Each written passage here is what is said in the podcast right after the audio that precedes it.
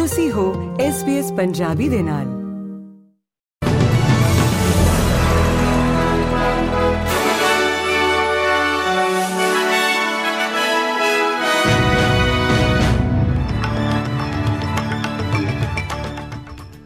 SBS Punjabi ਦੇ news room ਵਿੱਚ ਆਪ ਸਭ ਦਾ ਸਵਾਗਤ ਹੈ। ਆਓ ਨਜ਼ਰ ਮਾਰਦੇ ਹਾਂ ਅੱਜ ਦੀਆਂ ਮੁੱਖ ਖਬਰਾਂ ਦੇ ਉੱਤੇ। ਐਕਸ ਟ੍ਰੋਪੀਕਲ ਚੱਕਰਵਾਤ ਜੈਸਪਰ ਇੱਕ ਗਰਮਖੰਡੀ ਹੇਠਲੇ ਪੱਧਰ ਤੱਕ ਘਟ ਗਿਆ ਹੈ ਪਰ ਕੁਈਨਜ਼ਲੈਂਡ ਦੇ ਅਧਿਕਾਰੀਆਂ ਦਾ ਕਹਿਣਾ ਹੈ ਕਿ ਭਾਰੀ بارش ਲਗਾਤਾਰ ਪੈ ਰਹੀ ਹੈ ਉੱਤਰੀ ਕੁਈਨਜ਼ਲੈਂਡ ਵਿੱਚ ਲਗਭਗ 40000 ਘਰ ਅਤੇ ਕਾਰੋਬਾਰ ਬਿਜਲੀ ਦੀ ਸਪਲਾਈ ਤੋਂ ਪ੍ਰਭਾਵਿਤ ਹੋਏ ਨੇ ਜਿਨ੍ਹਾਂ ਵਿੱਚੋਂ 25000 ਘਰ ਕੇਨਜ਼ ਵਿੱਚ ਨੇ 12 ਲੋਕਾਂ ਅਤੇ ਇੱਕ ਕੁੱਤੇ ਨੂੰ ਹੜ੍ਹ ਦੇ ਪਾਣੀ ਵਿੱਚੋਂ ਬਚਾਇਆ ਗਿਆ ਹੈ ਕੇਨਜ਼ ਅਤੇ ਪੋਰਟ ਡਗਲਸ ਵਿਚਕਾਰ ਕੈਪਟਨ ਕੁੱਕ ਹਾਈਵੇ ਨੂੰ ਬੰਦ ਕੀਤਾ ਗਿਆ ਹੈ ਅਮਰੀਕਾ ਨੇ ਮੱਧ ਪੂਰਬ ਵਿੱਚ ਚੱਲ ਰਹੇ ਤਣਾਅ ਦੇ ਵਿਚਕਾਰ ਜਿੱਥੇ ਇਜ਼ਰਾਈਲ ਗਾਜ਼ਾ ਪੱਟੀ ਵਿੱਚ ਹਮਾਸ ਵਿਰੁੱਧ ਜੰਗ ਛੇੜ ਰਿਹਾ ਹੈ ਉੱਥੇ ਆਸਟ੍ਰੇਲੀਆ ਨੂੰ ਲਾਲ ਸਾਗਰ ਵਿੱਚ ਇੱਕ ਜੰਗੀ ਜਹਾਜ਼ ਭੇਜਣ ਲਈ ਕਿਹਾ ਹੈ ਇਹ ਬੇਨਤੀ ਯੂਐਸ ਨੇਵੀ ਤੋਂ ਆਈ ਹੈ ਜੋ ਸਪਲਾਈ ਵਿੱਚ ਵਿਗਣ ਪਾਉਣ ਦੀ ਕੋਸ਼ਿਸ਼ ਕਰ ਰਹੇ ਈਰਾਨ ਸਮਰਥਿਤ ਮਲੇਸ਼ੀਆ ਦੁਆਰਾ ਸਮੁੰਦਰੀ ਜਹਾਜ਼ਾਂ ਤੇ ਵਧ ਰਹੇ ਹਮਲਿਆਂ ਤੋਂ ਬਾਅਦ ਸਮੁੰਦਰੀ ਜਹਾਜ਼ ਨੂੰ ਅੰਤਰਰਾਸ਼ਟਰੀ ਟਾਸਕ ਫੋਰਸ ਵਿੱਚ ਸ਼ਾਮਲ ਕਰਨਾ ਚਾਹੁੰਦਾ ਹੈ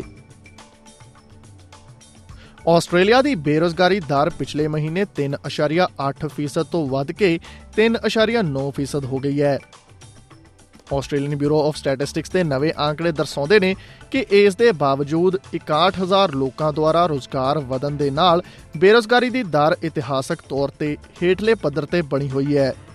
ਅਰਥਸ਼ਾਸਤਰੀਆਂ ਦਾ ਕਹਿਣਾ ਹੈ ਕਿ ਬੇਰੋਜ਼ਗਾਰੀ ਦੇ ਉੱਚੇ ਆંકੜੇ ਮਹਿੰਗਾਈ ਨੂੰ ਕਾਬੂ ਵਿੱਚ ਲਿਆਉਣ ਦੀਆਂ ਕੋਸ਼ਿਸ਼ਾਂ ਦੁਆਰਾ ਪ੍ਰਭਾਵਿਤ ਹੋਏ ਨੇ।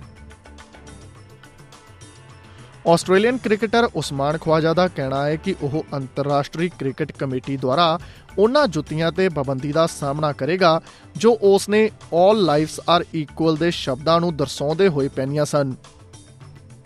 ਖਵਾਜਾ ਦੀ ਸਿਖਲਾਈ ਦੌਰਾਨ ਉਸ ਨੇ ਬੂਟਾਂ ਤੇ ਲਾਲ, ਕਾਲੇ ਅਤੇ ਹਰੇ ਹੱਥ ਲਿਖਤ ਸੰਦੇਸ਼ ਦੇ ਨਾਲ ਫੋਟੋ ਖਿੱਚੀ ਗਈ ਸੀ।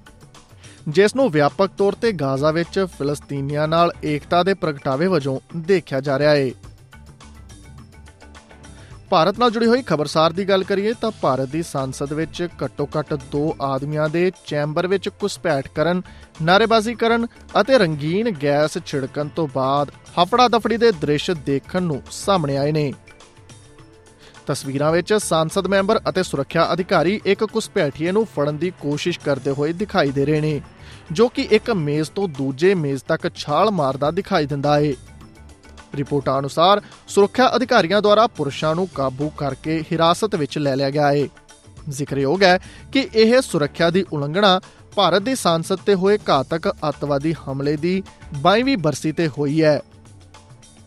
ਇਸ ਦੇ ਨਾਲ ਹੀ ਖਤਮ ਹੁੰਦਾ ਹੈ ਅੱਜ ਦਾ ਖਬਰਨਾਮਾ। SBS ਪੰਜਾਬੀ ਤੋਂ ਮੈਂ ਹਾਂ ਭਾਰਤ ਨਾਗਪਾਲ। ਫੇਸਬੁੱਕ ਉਤੇ SBS ਪੰਜਾਬੀ ਨੂੰ ਲਾਈਕ ਕਰੋ ਸਾਂਝਾ ਕਰੋ ਅਤੇ ਆਪਣੇ ਵਿਚਾਰ ਵੀ ਪ੍ਰਗਟਾਓ।